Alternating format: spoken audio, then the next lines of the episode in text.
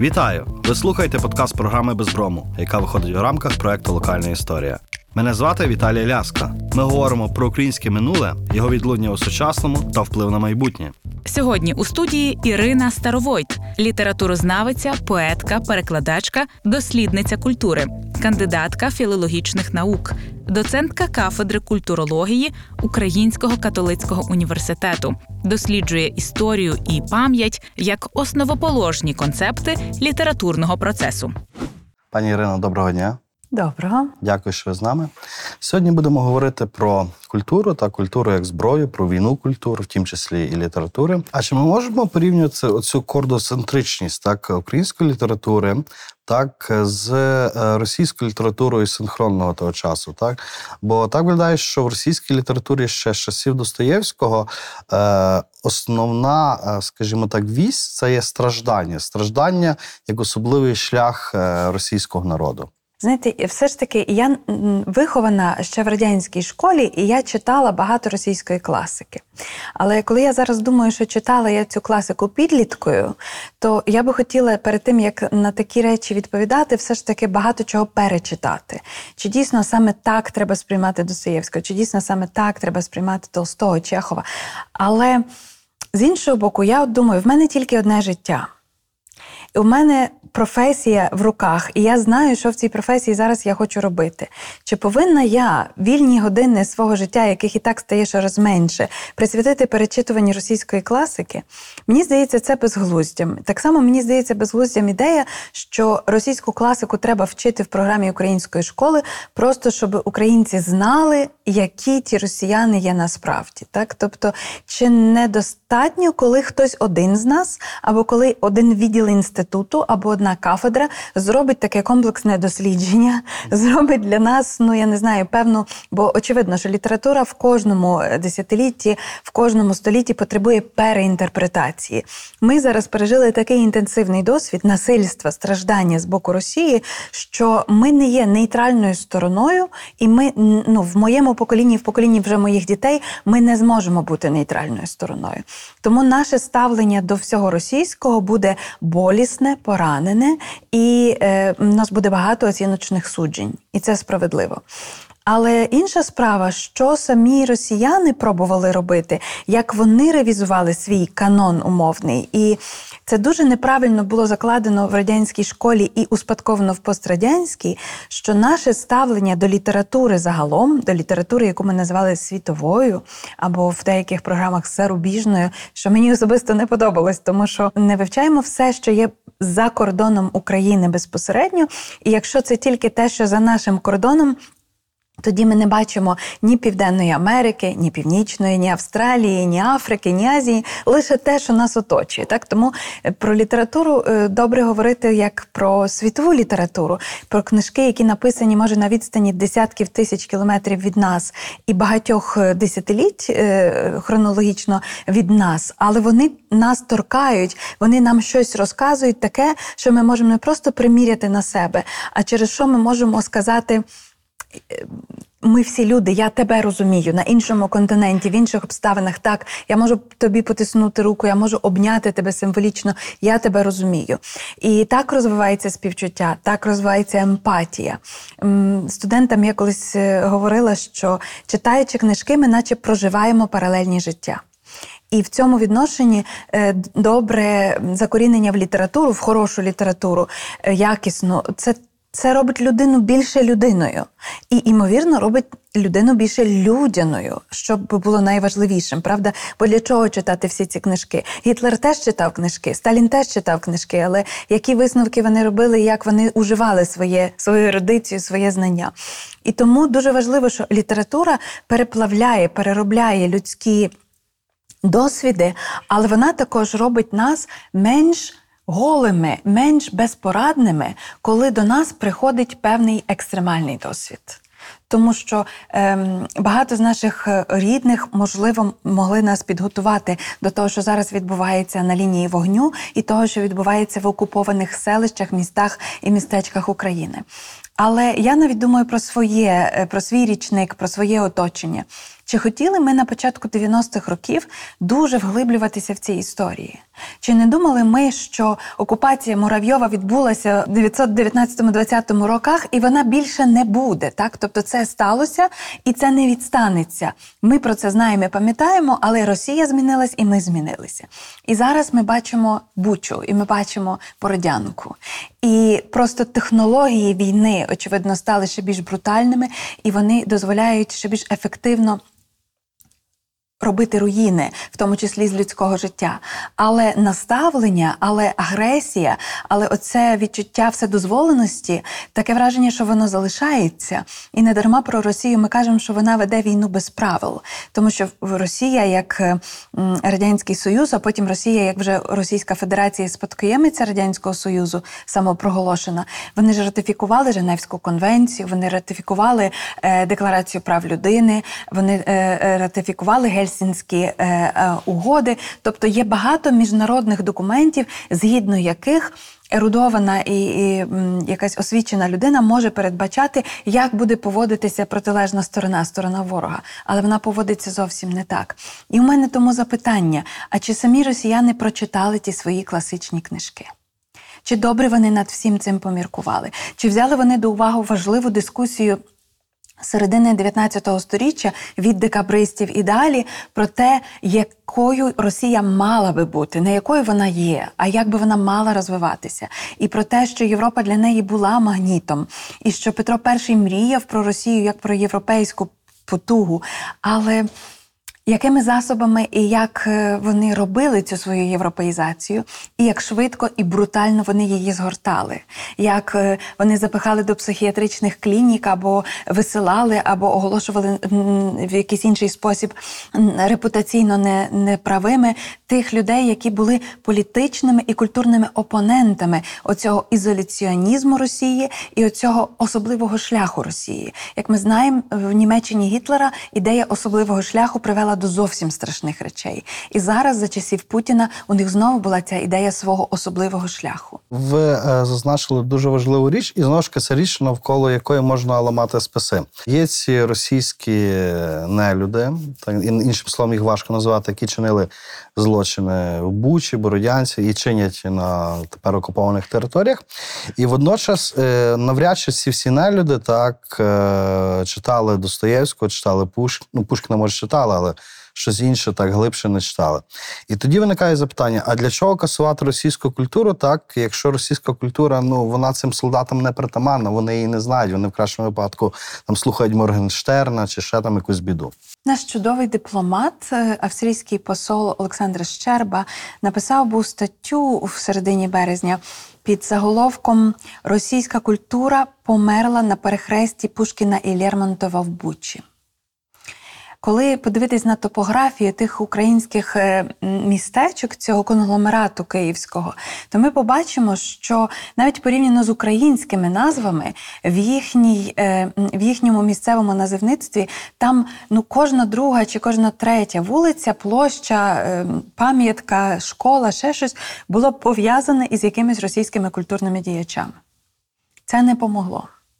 Е, і в тому я бачу теж постколоніальний аспект. Після 1991 року не відбулося глибинної саморевізії, наскільки культура, яка нас гнобила, хотіла мімікрувати, хотіла видавати себе за культуру, яка нас підносить, яка робить нас вповні собою, яка є одною великою культурою, е, можливо, там буквально з кількох на світі, яку не просто треба знати, а яка є мірилом усього іншого. Наче ми не можемо безпосередньо говорити зі світом, з Індією, з, е, е, з Канадою, з. Аргентиною, а ми неодмінно потребуємо цього посередника у вигляді великої російської культури. І я хотіла вас запитати, чи дуже часто ви чули до 2022 року, щоб українці говорили про себе у нас велика культура? Ми великий український народ. Не чув. І я думаю, що це чудово. І я не хотіла би, щоб ця війна навчила нас манії величі, тому що кожен має мати свою пропорцію. Норвегія не каже, що вони велика Норвегія.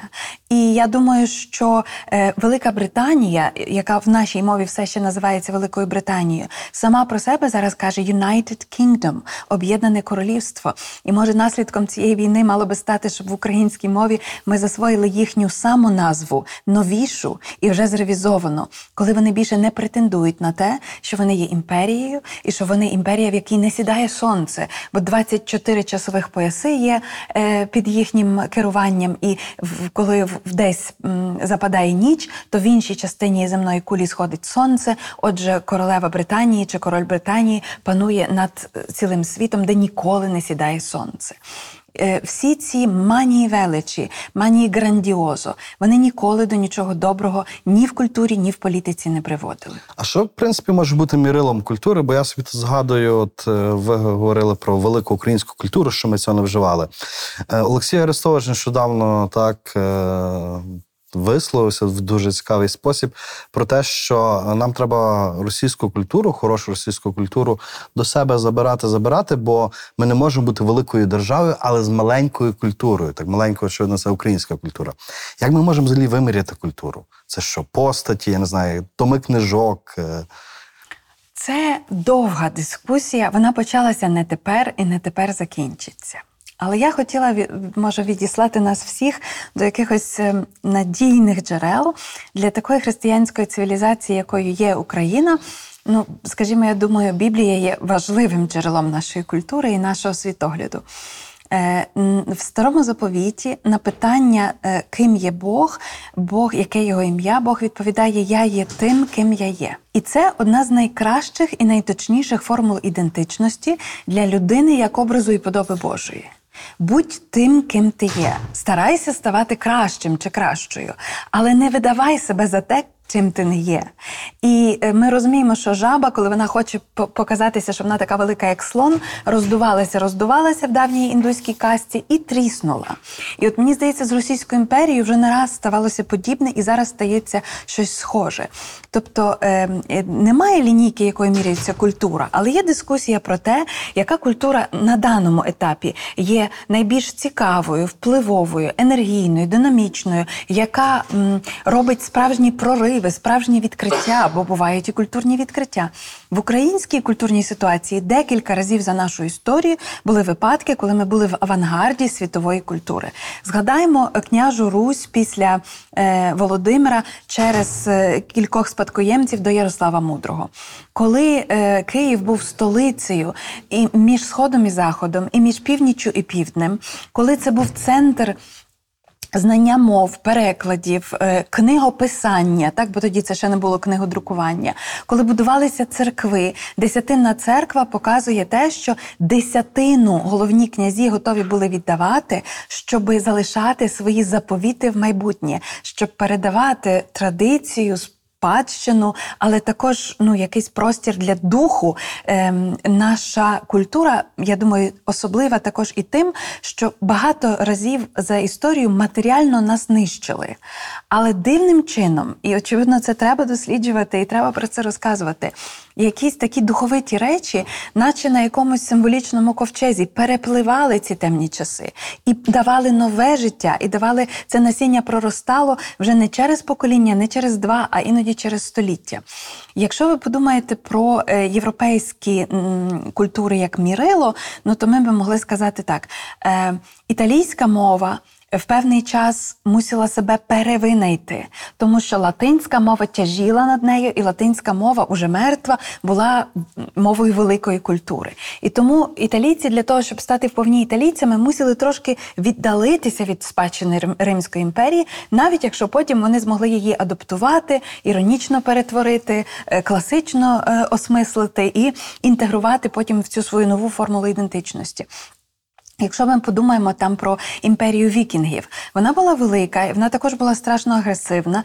І е, ну ще до кінця 19 століття певні ем, територіальні і культурні суперечності в ній були не розв'язані. Наприклад, Данія була імперією стосовно е, Норвегії і Швеції. Інший е, момент Швеція була імперією стосовно Норвегії.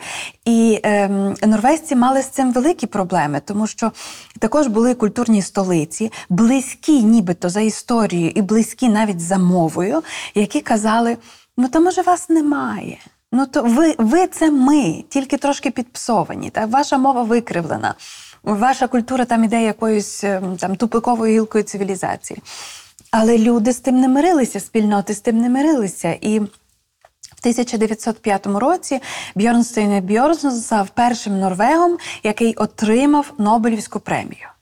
І це стало певним п'єдесталом не лише для одного окремо взятого письменника, не лише для норвезької літератури, але для норвезької культури, цивілізації ідентичності. Бо якщо ми здатні спродукувати генія, який отримує одну з перших найбільших глобальних відзнак в галузі духового мистецтва, то значить ми щось варті, то значить ми всі разом щось можемо.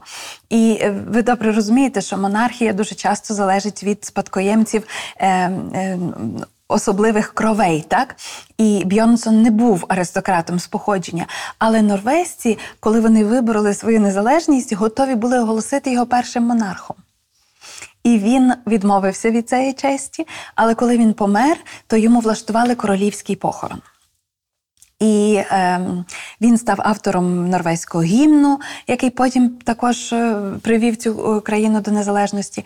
І в своїй Нобелівській промові Бйорнстьєрне Бйорнсон, якого уважно читав пізніше Лесь Курбас, і рядок з вірша якого він взяв за назву свого театру Березіль. Е, власне, Бьорнсон говорив про цивільне розлучення між Швецією і Норвегією що ми вже достатньо дорослі для того, щоб кожен обрати свій шлях. Цей шлюб нефункціональний, він добре не працює. І я вичитала, що е, перед тим, років 10, Бьорнсон Бьорнсон об'їжджав провінції своєї рідної країни, яка ще тоді не була на політичній мапі, і він читав е, в сільських клубах чи там в невеликих містечках лекції про шкідливість і ганьбу домашнього насильства. І про те, що жінка має право на свій вибір. І про те, що розлучення в деяких екстремальних випадках може бути дуже корисним, тому що ну шлюб нефункціональний і, і люди страждають, і це треба припинити негайно, тому що це суперечить людській природі. Насильство суперечить людській природі. Тобто ми бачимо, як ці е, пласти можуть бути переплетені. І в цьому відношенні говорити там про велике і мале, воно справді недоречно, тому що важливо також, наскільки люди так чи інакше готові розвиватися, наскільки освіта для дорослих працює в певній культурі, наскільки багато і добре люди читають, тобто читають не так або скролячи екран, а після того, як прочитали книжку, обдумують її. Обговорюють з друзями або в спеціальних клубах, наскільки дають їй е, можливість бути вписаною в певну картину світу. А якщо ця книга руйнує цю картину світу, навіть в позитивному сенсі, то наскільки готові люди власне змінюватися, розвиватися разом з тим, як змінюється і розвивається сучасний світ. Тому українська культура, вона якоюсь мірою невловима, як і сковорода. Е, вона кілька разів міняла мову свого вислову і мала дуже часто більше ніж одну мову, в якій реалізовувалась. Якщо ми подумаємо про українське бароко, то чи не десятьма різними мовами наші автори в цей час пишуть. Зокрема, дуже важливий пласт це полемічна література. Полемічна література ведеться не тільки про істини богослов'я, але як ми тепер розуміємо, також про політичний вибір. І про культурне майбутнє цієї спільноти, яка в цей час ще не має державності, але вона має всі пререквізити державності. І коли, припустимо, говорити про ситуацію там кінця 19 століття, Грушевський тут у Львові, але він приїхав народжений на Холмщині, так але вихований в Російській імперії. Він приїхав сюди, і він робить цей величезний проект, який є м, цілком можна вважати також і літературним проектом Історія України Руси, і стає першим чоловіком, який який спочатку написав історію нації, а потім став першим президентом незалежної так, незалежної країни цієї нації. І от наша, мабуть, така образа на історію ХХ століття, про яку цікаво колись сказав Тімоті Снайдер, що українці були не менш сміливими.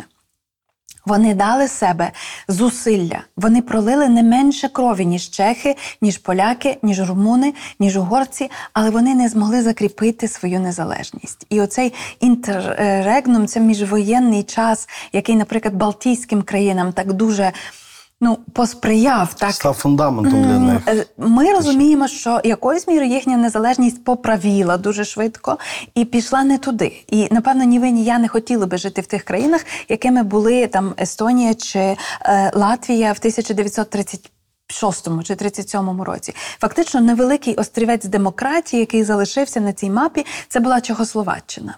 Чехословаччина Масарика, який був кореспондентом Івана Франка, з яким вони обговорювали ті політичні ідеї, які, ну скажімо, якби Франко був може на кілька років молодший, на, на кілька десят років молодший, він би може теж втілював політично, як, як це робили його трохи молодші колеги.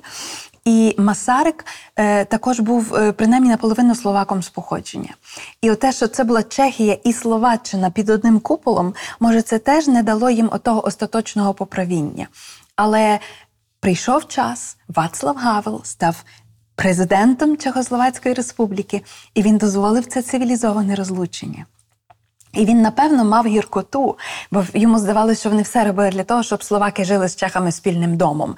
Але європейська рамка, рамка Європейського Союзу, в яку вони обоє потім подали заявки, стала місцем, де вони знову зустрілися.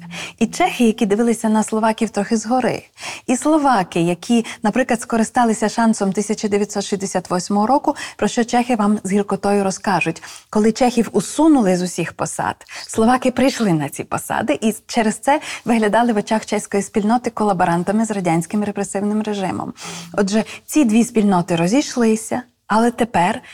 Ну, немає якогось якоїсь відкритої рани чи відкритого протистояння між ними. Стосунки між угорцями і словаками складніші, ніж між чехами і словаками. Отже, якщо ми подумаємо про принципову можливість такого жесту, так, в тому числі культурного жесту, то він можливий.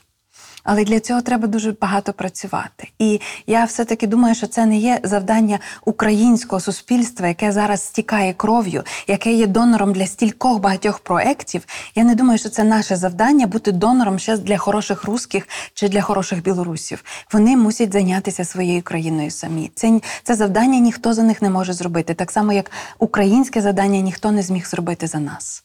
А якщо говорити про те, що культура, так і культура і держава, і політика, вони речі все ж таки невід'ємні. Знову ж таки, коли ми говоримо про світ, ну все ж таки в світі читають Достоєвського, в світі читають, ну Пушкіна не читають, але в світі читають Толстого, так захоплюються російською е, культурою. От в чому о, причина цього? Тобто, з одного боку, ми говоримо про такий шлях ізоляціонізму, який проповідують російські, проповідували російські культурні діячі, а з іншого боку, в Америці читають Достоєвського. Що це? Це є хороша література, це є гроші імперії, чи це є якась сліпота світу? Тут є багато факторів, і я думаю, що це все-таки великою мірою такий експеримент, який триває вже багато десятиліть. І я хотіла нагадати, може, не всі про це знають, що кафедри славістики. Дуже часто у вигляді кафедри русистики заснувалися е, в Західній Європі і в Північній Америці не так і давно. Е, Інтерес до Сходу Європи співпадає більш-менш з епохою романтизму. І це той самий час, коли західна цивілізація починає відкривати своє інше. І в цьому відношенні є більш екзотичні країни, віддалені, там як Персія, наприклад, сучасний Іран. А є там, середньо віддалені, такі як Кавказ, а є зовсім начебто і не сильно віддалені, з якими навіть може ти межуєш кордоном, але про які ти знаєш дуже мало і розумієш дуже мало.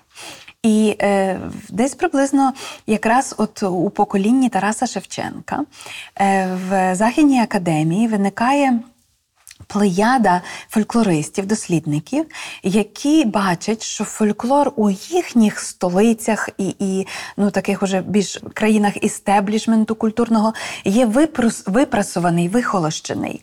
А що там далі на схід, і чим далі на схід, там все цікавіше і цікавіше. І казок вони розказують більше, і пісень вони співають якихось особливих, і там є ціла жанрова палітра календарно-обрядового року, яку можна досліджувати в справжніх ритуалах, живих обрядах. Але крім того, є, наприклад, історичні думи. Які Михайло Максимович, перший ректор Київського університету, збирав усе життя і видав перших кілька томів, е, ем, амбітно написавши на обкладинці, що це буде собрання із п'яти тисяч пісень. Так ніколи ці п'ять тисяч не були підтверджені, але все одно їх було багато, їх було дофіга. І найважливіше, що це була історія в усному вимірі. Тобто у країні, якої немає, е, у народу, в якого відібрали рівень його освіченості, писемності і просвіченості, тому що з кріпосним правом у Російській імперії, з руйнуванням козацьких свобод і вольностей, кожне наступне покоління було менш. Динамічне, воно було е, якби воно було примушуване прийняти долю, не прийняти рішення про себе і про свою е, про своє майбутнє, а прийняти долю. Тим не менше передавалися ці пісні, і Шевченко великою мірою є продуктом такого виховання, бо він розказує про свого діда, який ще пам'ятав козаччину, і який співав йому ці думи і е, цей український епос. І в цих піснях було видно, що ми здатні до подвигу, що ми добре консолідуємося, що ми женемо ворога, і що взагалі українська цивілізація це якась дуже потужна річ. Може, вона зараз закабалена, може вона зараз закріпачена, але не завжди так було, і, мабуть, не завжди так буде. І загалом дослідники фольклору були захоплені тим, що політичні карти не співпадають з етнічними і культурними картами Європи, що там є своя мозаїка, і ця мозаїка є дуже цікава. Вони говорили про контакт, контраст і конфлікт культур. Контакт приводить до того, що ти порівнюєш, що ти починаєш не тільки пізнавати іншого, але й краще розуміти себе. Ти бачиш контраст, в чому ми інші, але ти, очевидно, бачиш і якісь е, можливості для кооперації, для взаємопідсилення. Найгірше, коли потім це все приводить до поляризації і до конфлікту. Але навіть конфлікт можна вирішити продуктивно, тому що було в, в культурі спродуковано ідею діалогу. Тобто не всі говорять одночасно, ніхто нікого не розуміє і не чує. Ти скажи своє, а тепер послухай, що я тобі скажу. А тепер скоригуй те, що ти думав раніше на мої слова і мій досвід. А тепер я тобі знову відповім. Так? І це все у звичайних обставинах тривало століттями. Ніхто не сперечався, наприклад, про те, що не знаю, якщо королева Бона привезла якісь там трави з Італії, то польські страви від цього стали гіршими. Ні, вони стали кращими. І дуже часто ми приймаємо чужинські елементи. Якщо ви запитаєте себе, традиційна українська вишивка, що це за вишивка? Це вишивка хрестиком або гладдю, шовковими нитками. Звідки той шовк везли? З Ірану. Звідки ту, ту тканину везли дуже часто з Туреччини.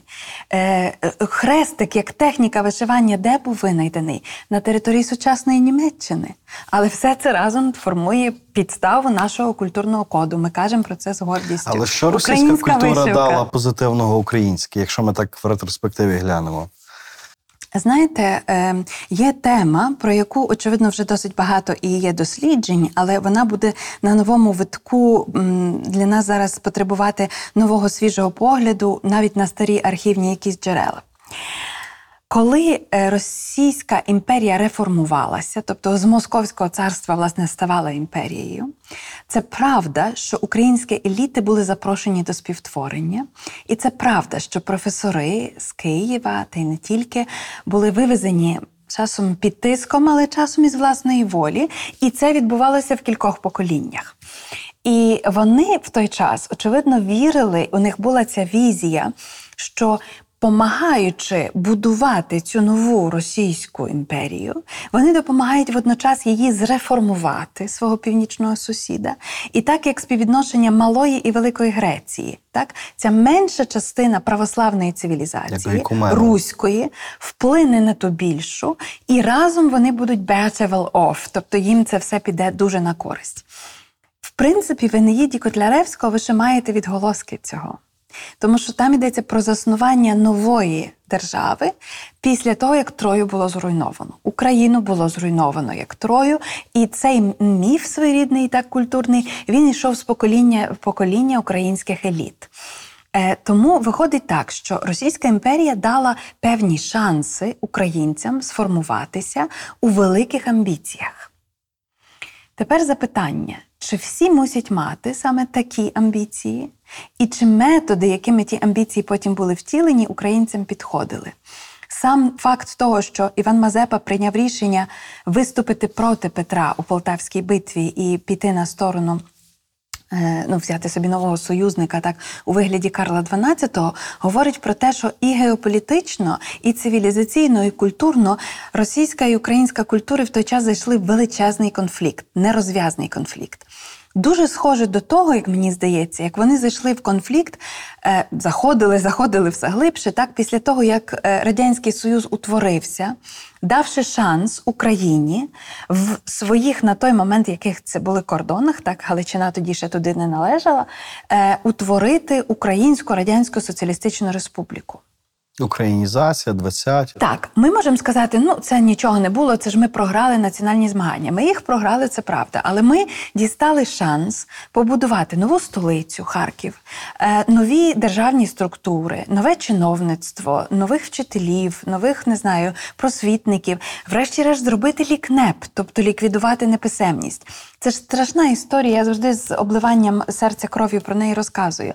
Що Олександр Довженко був першим письменним після того, як його батьки були неписьменними. Але його дід, принаймні один з, е, значить, було там, дві бабці, два діди, так, один з чотирьох, був письменним. Але мати поступово попалила ті книжки, які дід читав, тому що вона розпалювала грубку і вона не розуміла, для чого взагалі в хаті тримати ці е, книжки, з яких нема ужитку, і вони, начебто, дуже дорогі. Але яка з них користь? І оце дуже складне, але дуже важливе питання. Що, наприклад, е, все українське відродження, яке ми тепер знаємо як розстрільне відродження 920-х років, відбулося за рахунок е, відкритих шлюзів. Соціальних ліфтів, які дали війна, революція, ще одна революція, і потім оці декілька років е, українізації чи коренізації, як вони тоді називалися. Тобто такі люди ніколи б не дістали такої доброї освіти, такі люди ніколи б не дістали доступу до таких великих ресурсів. Хвильовий розпо- розпоряджався великими бюджетами. Пилипенко, голова е, плугу, розпоряджався великими бюджетами. Ну не знаю, як це пояснити. Люди, які там дуже часто не мали в що взутися, не мали в що одягнутися, вони видавали свої перші книжки накладами там 10 тисяч примірників, потім 20 тисяч примірників.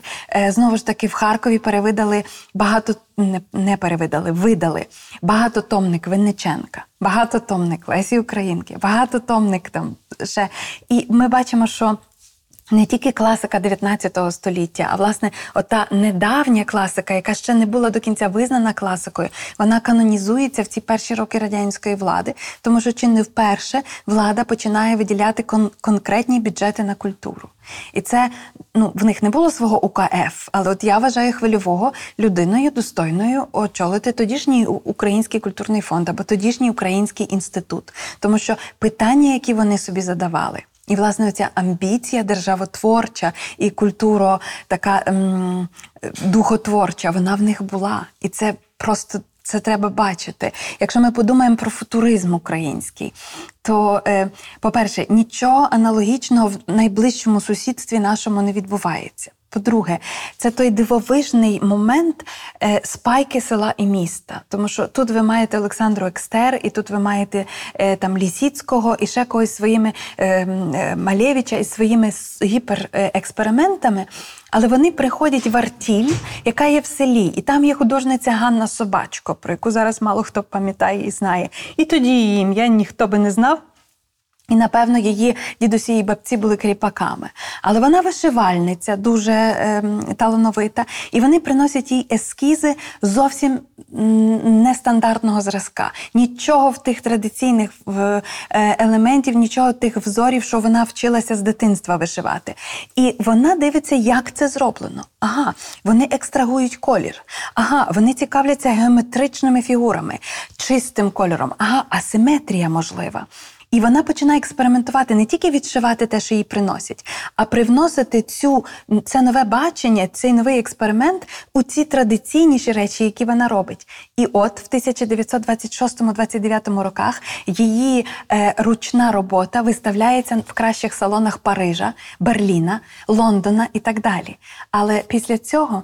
Зруйновано весь цей український футуризм, розстріляно або і в інший спосіб репресовано людей, які були його носіями. Ганну Собачко зіслали, якщо не помиляюсь, глибинку Росії, і вона працювала там в якійсь артілі. Але ми нічого про неї не знаємо.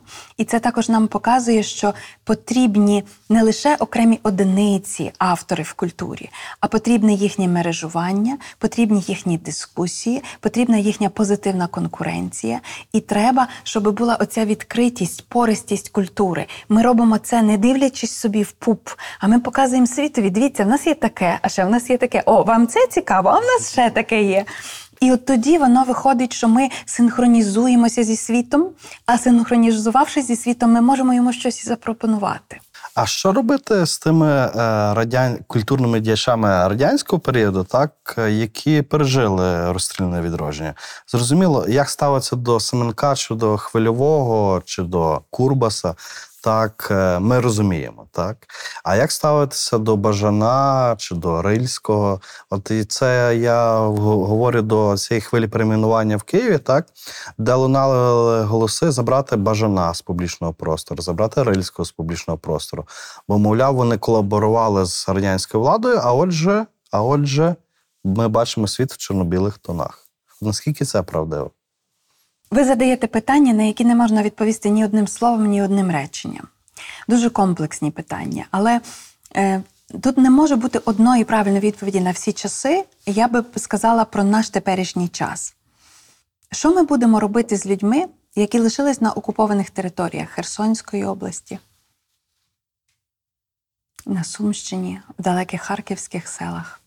Ну, важке питання, бо ми всі бачили відео з Лисичанська. Тут дуже якби дуже багато намішано, але я одне хочу сказати дуже твердо. Те, що Бажан або Тичина вижили в репресіях, зовсім не означало, що вони були найбільшими колаборантами. Були інші, які мімікрували по декілька разів, які дуже намагались догодити Сталінові і все одно попали до нього в немилість. Ми пам'ятаємо, що особливість сталінської репресивної машини була в тому, що одні розстрілювали других неугодних, а потім тих перших розстрілювали треті, а ті треті переживали, вже бачачи, що було з першими і другими, що вони стануть наступними. То називалося там «Держать в їжових рукавицях, і там навіть був якийсь нарком Єжов, який займався цими репресіями. Тобто, навіть в ближчому колі Сталіна, навіть в високих ешелонах е, комуністичної влади були оці постійні. М- хвилі насильства, спіраль насильства, яка стосувалася е, е, людей, нібито лояльних системі, які прямо змагалися за те, хто з них лояльніший. І е, коли ми подумаємо про талант Тичини чи талант Бажана Рильського, то нам треба сказати, що в українській культурі вони щось таке значать. Що є деякі тексти, за які ми маємо бути дуже вдячні, і є деякі проекти, за які ми маємо бути дуже вдячні. Бажанові особисто я дякую за українську радянську енциклопедію.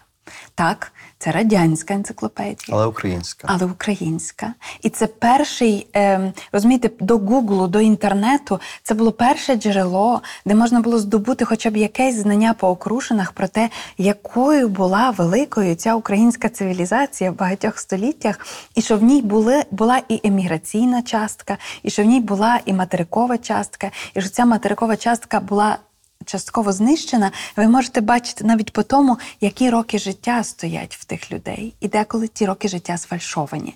Наприклад, в Агатангела Кримського стоїть сфальшована дата смерті, або там е, люди вони намагалися тоді не показати, що всі були розстріляні в 937 році.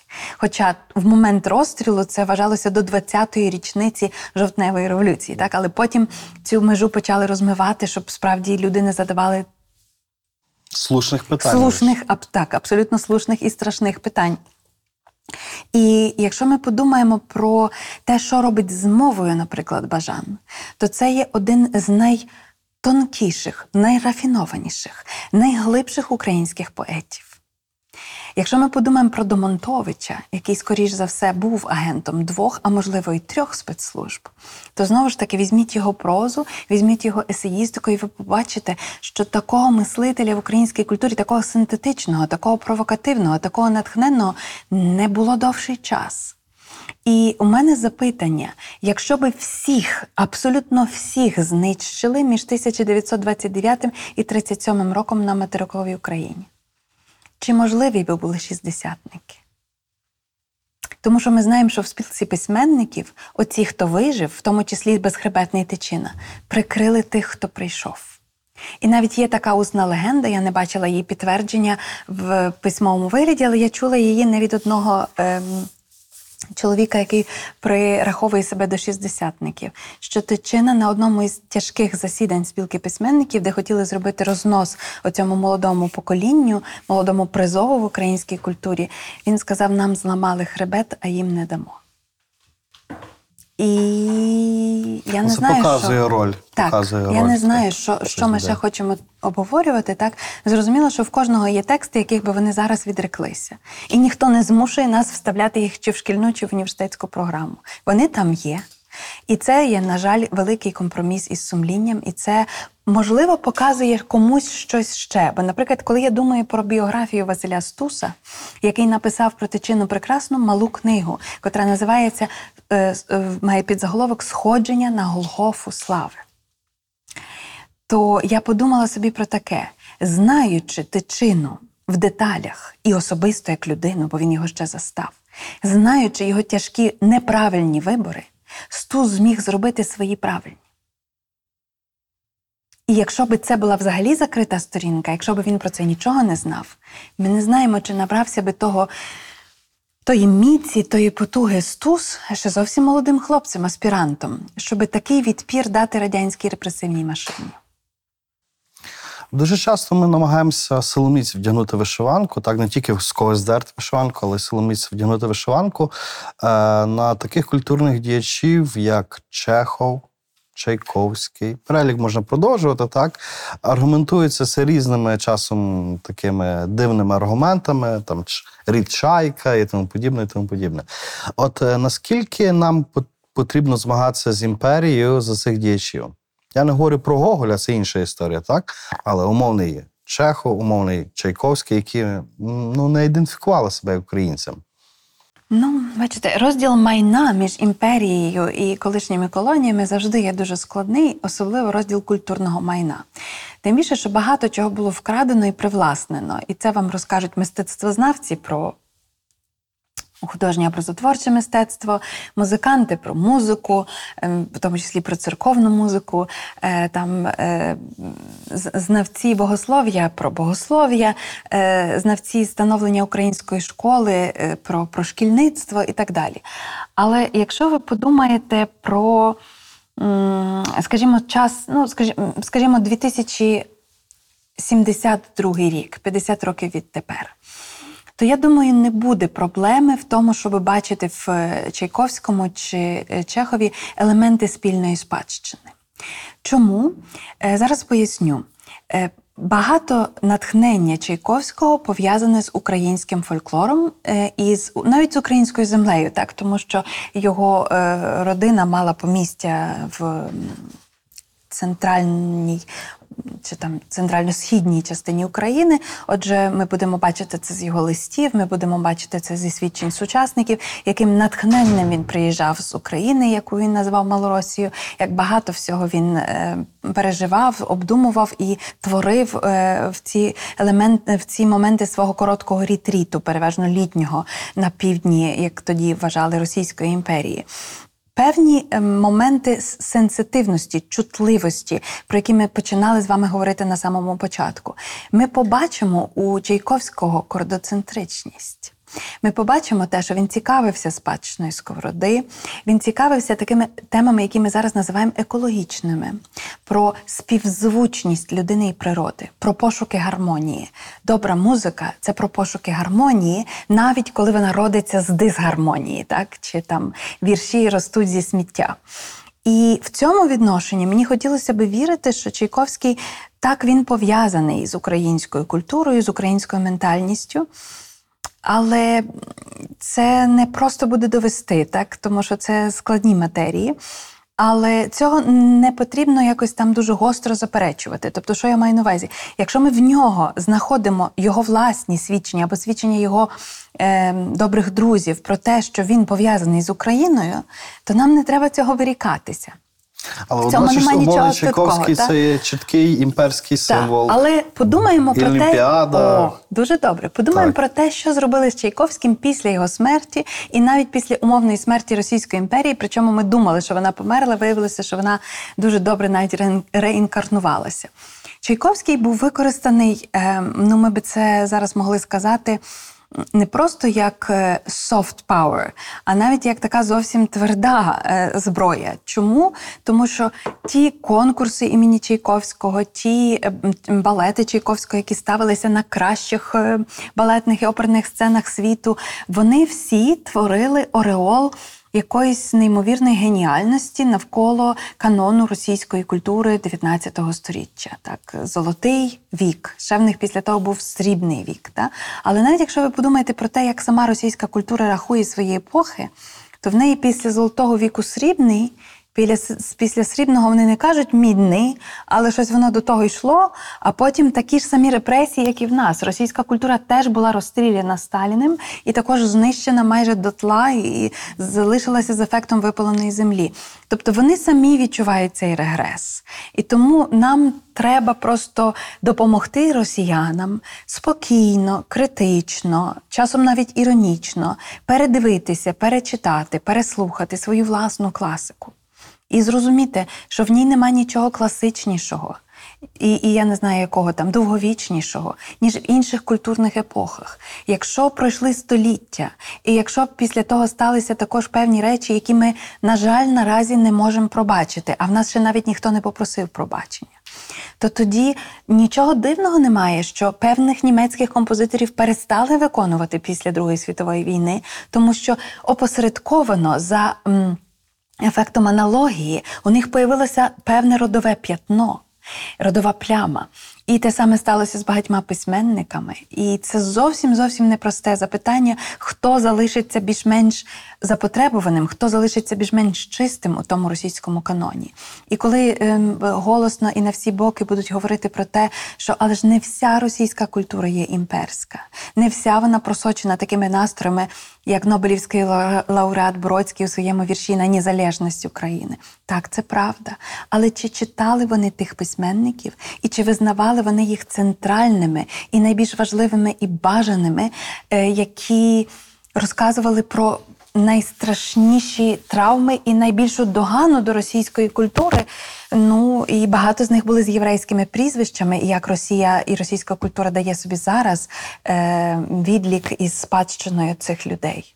Ну, Власне, Оксана Забушко дуже добре це окреслила е, назві свого есею, так як читати російську літературу після Бучі. Очевидно, що нам не треба пояснювати, як читати чи взагалі читати російську літературу зараз. Але цей есей був спрямований передусім на захід. І е, ми говоримо про кенселінг російської культури, літератури. Так ми би дуже хотіли, аби він був повним. Але чи взагалі можливо скасувати культуру? Задля чого існує культура? Для того, щоб люди не втрачали людську подобу, тому що виявляється, що її можна втратити, що шкіра людяності є досить тоненька. З іншого боку, ми бачимо зараз, як звірята допомагають одні одним в цих страшних обставинах тотальної війни. Е, Двоє собак прикривають кішку, яка щойно народила кошенят. Ще там хтось там е, не знаю, там тягне до водопою поранену пташку. Тобто в природі вид допомагає видові, навіть якщо вони в інших обставинах конкурентні. Так? А люди роблять для людей зараз таке. Так? Тобто, фактично ж Росія. Вона не воює з нашим військом тільки, вона воює насамперед з нашими мирними жителями. І це їй вдавалося раніше найкраще, тому що, якщо ви подумаєте про голодомор, люди були беззбройні. Коли вони ну, спромагалися чинити якийсь е, збройний опір там з вилами, сокирами, як майже в Коліївщину, то очевидно, що приїжджала е, армія з вогнестрільною зброєю і їх розстрілювала. Ми знаємо, зафіксовано понад 5 тисяч таких бунтів. Те саме розказують, наприклад, про євреїв, що вони просто страждали і вони самі йшли в полон. Ні, вони спочатку вірили, щиро вірили в те, що їх повезуть в якісь там кращі місця, що це прокляте питання, яке їм весь час витикали, що їх тут Минеться. забагато, або вони чужі, або що це минеться. Так і ми знаємо, що люди в Бабин Яр несли з собою зимові речі, тому що вони думали, так нас переміщують, можливо, десь центральний Сибір, і нам треба, хоч зараз е, рання осінь, треба буде мати вдягачку. Так, отже, це була певна омана, певна ілюзія. І я думаю, що бульбашка е, російського телебачення зробила цю оману ілюзію багатьом нашим землякам. І дуже важко е, винити людей, особливо коли ми думаємо про поколіннєві розриви, так коли люди звикли так бачити, звикли так жити, коли за їхнє життя нічого поганого від російської культури їм не сталося, або вони хотіли вірити в те, що нічого не сталося. І зараз ми бачимо, хто вілку запроваджує безкоштовні курси української мови в Кривому Розі. Так, хто е, такі мери, там як мер Харкова чи мер е, Одеси, будуть зараз розглядати питання про перейменування вулиць і нарешті познімають оті жахливі пам'ятники, які ніяк ми не могли зняти, і вже перестануть Шевельова звинувачувати в колабораціонізмі. Та де, невже?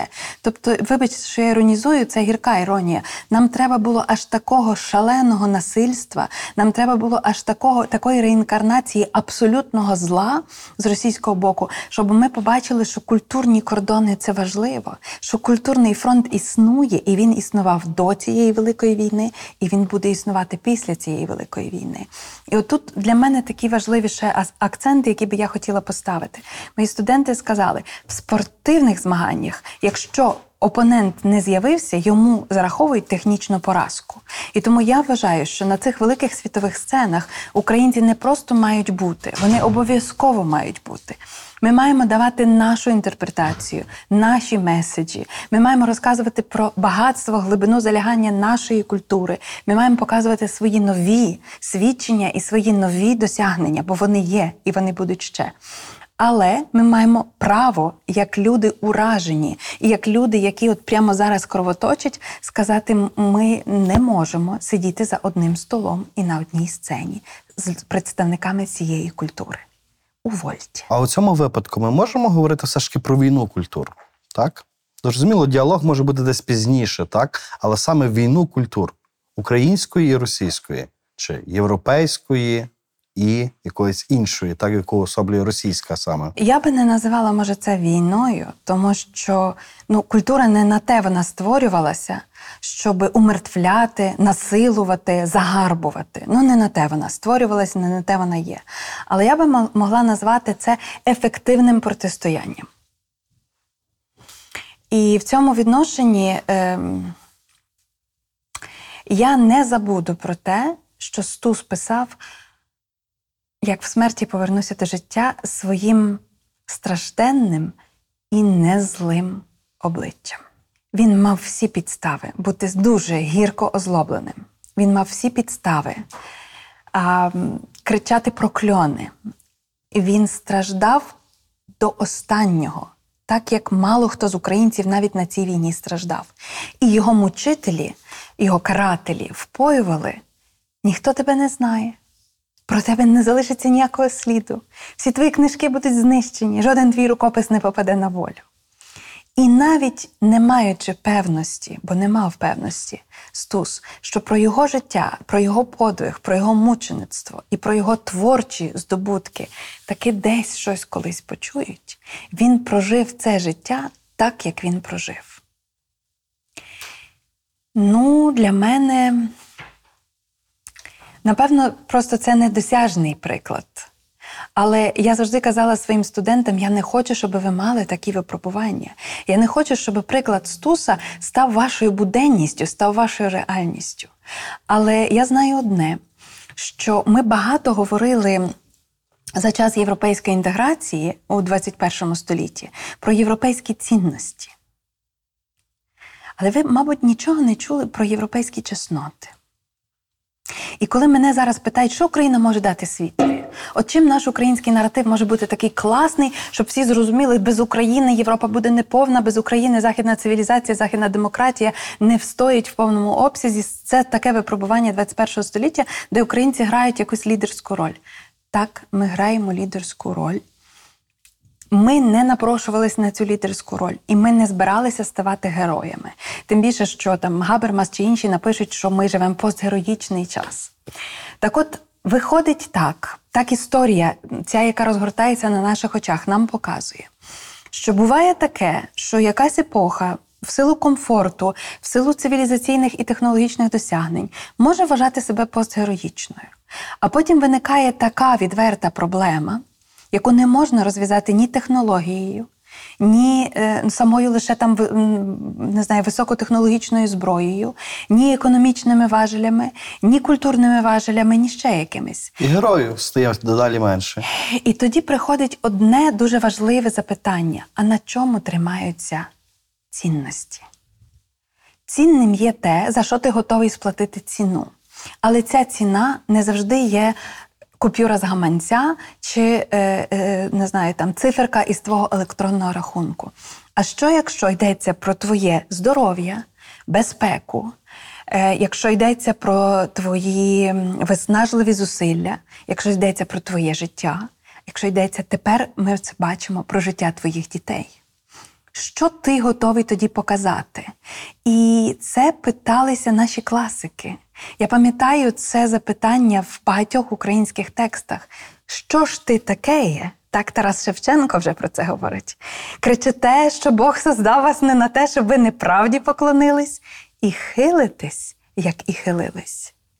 Ці слова зараз уже спрямовані не до братів незрячих гречкосіїв українців. Вони спрямовані до братів незрячих за нашими західними кордонами. А зрячими залишаються ті, хто мали вакцину проти такого брутального і всеохопного насильства: чехи, словаки, е, поляки, литовці, е, латвійці, естонці. Вони там уже були, і вони знають, що якщо, не дай Боже, вони наступні після нас і вони не встоять. Тому виходить дуже важлива річ.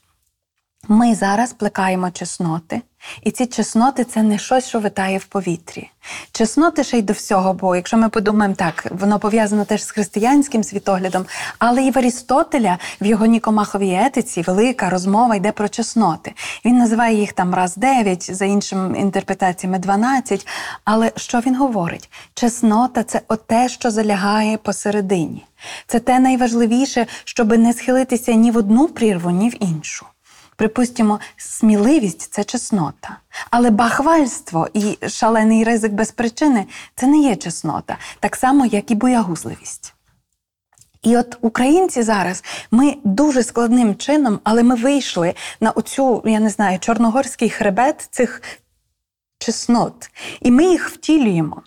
Не конкретно, може, я в цей момент, але багато моїх знайомих. Я захоплююся своїми друзями, я захоплююся рідними незнайомцями, тих, кого ще позавчора я прізвища імені не знала.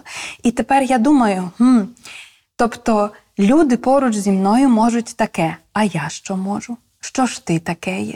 І мені здається, що це замість спіралі насильства з нами розкрутили спіраль оцього куражу, спіраль нової безстрашності. Ну, в тому числі, напевно, тому що ми хочемо своїй країні і своїм внукам і правнукам довгого тривання.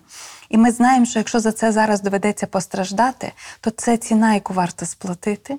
І якщо за це доведеться померти, то багато з нас може і не готові до цього, але помруть. І ну, більшого, я не знаю сказати, більшого випробування просто не можна дати. Тому що президенти світу зараз дивились на Зеленського з таким захопленням не тому, що вони раптом його полюбили, а ще півроку тому вважали просто цікавим шоуменом. А тому, що вони запитали себе: а якби зі мною і з моєю країною Що я б таке, що зробив би я, але найважливіше, що зробив би мій народ. І я зараз так собі це уявляю. Колись в якомусь вірші я це написала: що ми народ енергоносій. Розумієте, можна мати прекрасні запаси золота, нафти, чорного золота, газу, ще чогось. Але якщо в тебе нема народу енергоносія, то фіг ти щось з тим всім зробиш. Насправді, що вийшло і що справді ну, сталося, так? що наші сусіди проспали свою країну. Вони мали ризикнути певні моменти, вони мали пожертвувати, і вони вирішили, що то того не вартує. І європейські цінності підказували їм, що то того не вартує. І в перші роки цієї війни, яка почалася для нас в 2014 році. Протистояння, звісно, раніше, але відзброєний конфлікт у 2014 році. Багато моїх німецьких знайомих казали: ну а чому ви не віддасте їм ці землі? Чому не здастеся? Це і зараз лунало. Так, і це дуже важливі моменти. Так, тобто ми пояснювали, і нам треба теж набратися терпеливості. Терпеливість це чеснота, до речі. Нам треба набратися терпеливості, нам треба говорити і відповідати на питання, і пояснювати в деталях, і коли не зовсім зрозуміли, перекладати ще раз. Тому що зусилля перекладу це не просто переклад з мови на мову, це переклад з досвіду на досвід.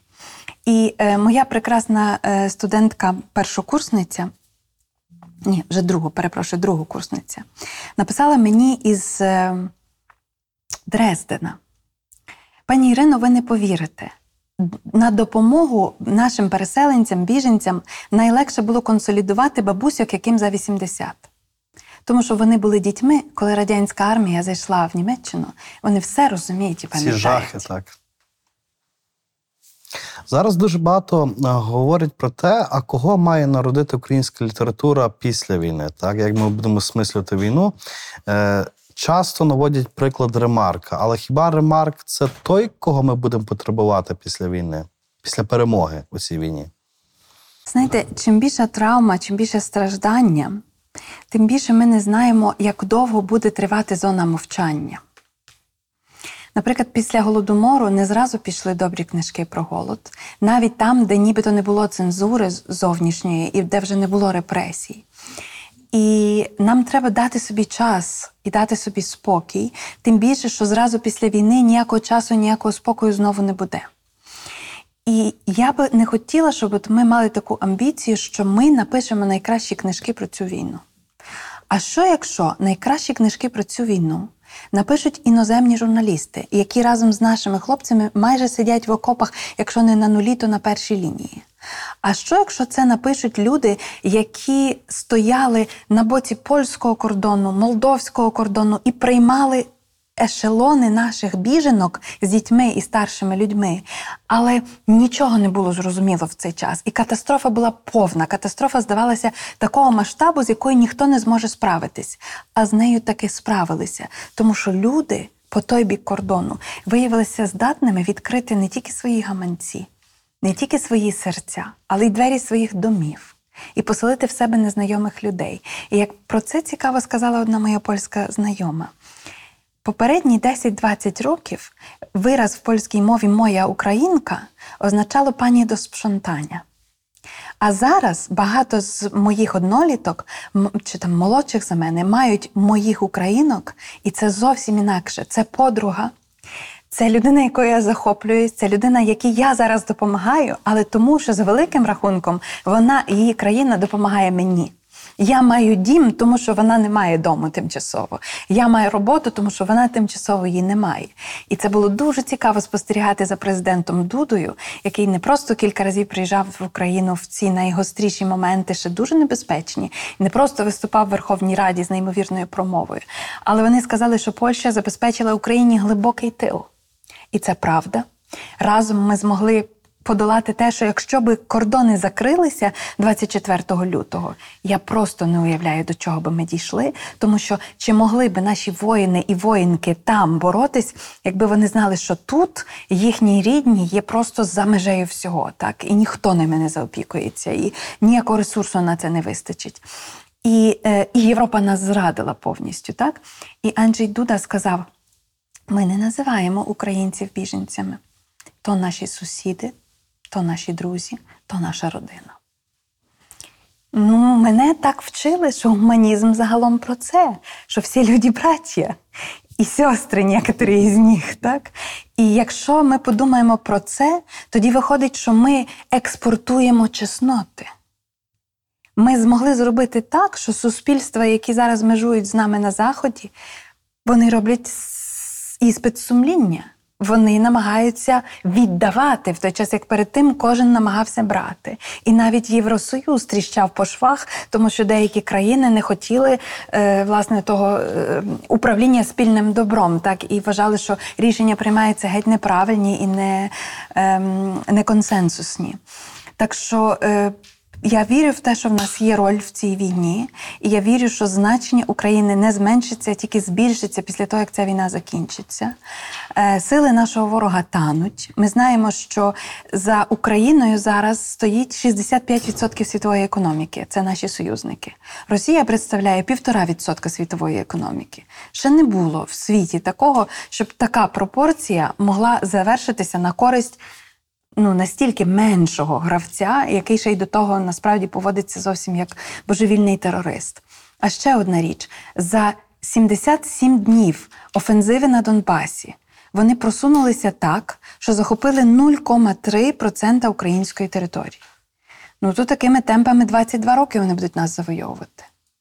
Сподіваюсь, що ми справимося швидше. Пані Ірино, дуже вам дякую за цікаву і не тільки літературну і культурну розмову, а й таку концептуальну і насичену різними прикладами, аналогіями. Дякую. Дякую за запрошення. Пані Ірино, який історичний міф, на вашу думку, найбільше шкодить сучасній Україні? Я думаю, що це стрімко змінюється, але, мабуть, такий історичний міф про програні, про програні битви, так? про те, що там скільки разів не пробували, а воно не вдається. А головна чи ключова подія, яка змінила хід української історії, на вашу думку? Мені здається, що то так, знаєте, є біфуркаційна точка, з якої ти йдеш або тільки сюди, або тільки туди. Але потім з часом є ще одна біфуркаційна точка, і вона розходиться, і потім ще. І не є так, знаєте, що історія це от лінія, яка не має ніякого способу чуть-чуть. Піти назад. Зовсім назад вона, звісно, ніколи не обернеться. Але я би хотіла звернути увагу на призупинені можливості. От в 1918 році полякам здавалося, що вони назавжди виграли війну, а українцям не здавалося, що вони назавжди програли. І, в принципі, українці в тому виявилися, е, виявилися молодцями. І я думаю, що е, покоління, скажімо, там ем, Олега Ольжича чи Олени Теліги, які не подарували своїм батькам те, що вони не довершили чину, і вирішили, що та Україна таки має відродити за їхнього життя. Всі обставини були насправді проти цього. І ми знаємо, що, врешті-решт, вони також програли.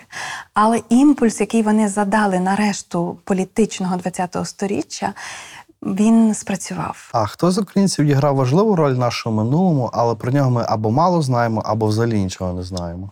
Це виправляється. Бо дивіться, в мене в школі, яку я закінчила в 1992 році, тільки в останній рік загалом вчили про письменників першої половини ХХ століття, більшість з яких були розстріляні. Всі вони вплинули на нашу літературу, але от я потім про це писала в своїй дисертації, що літературні дебюти сталися всі нараз. У- кінці 80-х, на початку 90-х років, вперше після довгого забуття вийшли тексти Пантелеймона Куліша і Миколи Куліша. Тобто середина 19 століття і 20-ті роки 20-го століття. Вийшли е, дуже цікаві тексти переламу 19-20 сторіччя. Вийшов Винниченко, вийшли е, міжвоєнний період української західноукраїнської літератури, еміграційна література і зовсім нові письменники, які от щойно дебютували кілька років тому. Там, скажімо, е, з покоління Бубабу пропали і грамоти Лугосаду і так далі. І це все нараз. То був такий культурний сплеск, що може після того будь-яка інша десятирічка в нашій культурі буде вважатися занадто простою, спокійною і малоплідною. Але ну це рідко таке буває, що у вас там за шлюзами накопичується, накопичується, потім шлюзи відкрили, і воно все хлинуло на вас. Так? І от я думаю, що ця війна для нас вона також має стати цим новим відкриттям того, яка є спрага в світі знань про Україну. Не підробна спрага знань. І щоб ми вміли це заповнити, щоб оті шлюзи, які в них зараз відкрилися, щоб ми весь час мали можливість їм поповнювати і поповнювати запаси знань. Е, Продовжуй, будь ласка, фразу Історія важлива, тому що. Історія важлива тому, що вона із великої і з малої букви. Тобто, з одного боку, ми всі живемо в великій історії, але з іншого боку, ми кожен творимо історію себе, своєї родини, своєї спільноти.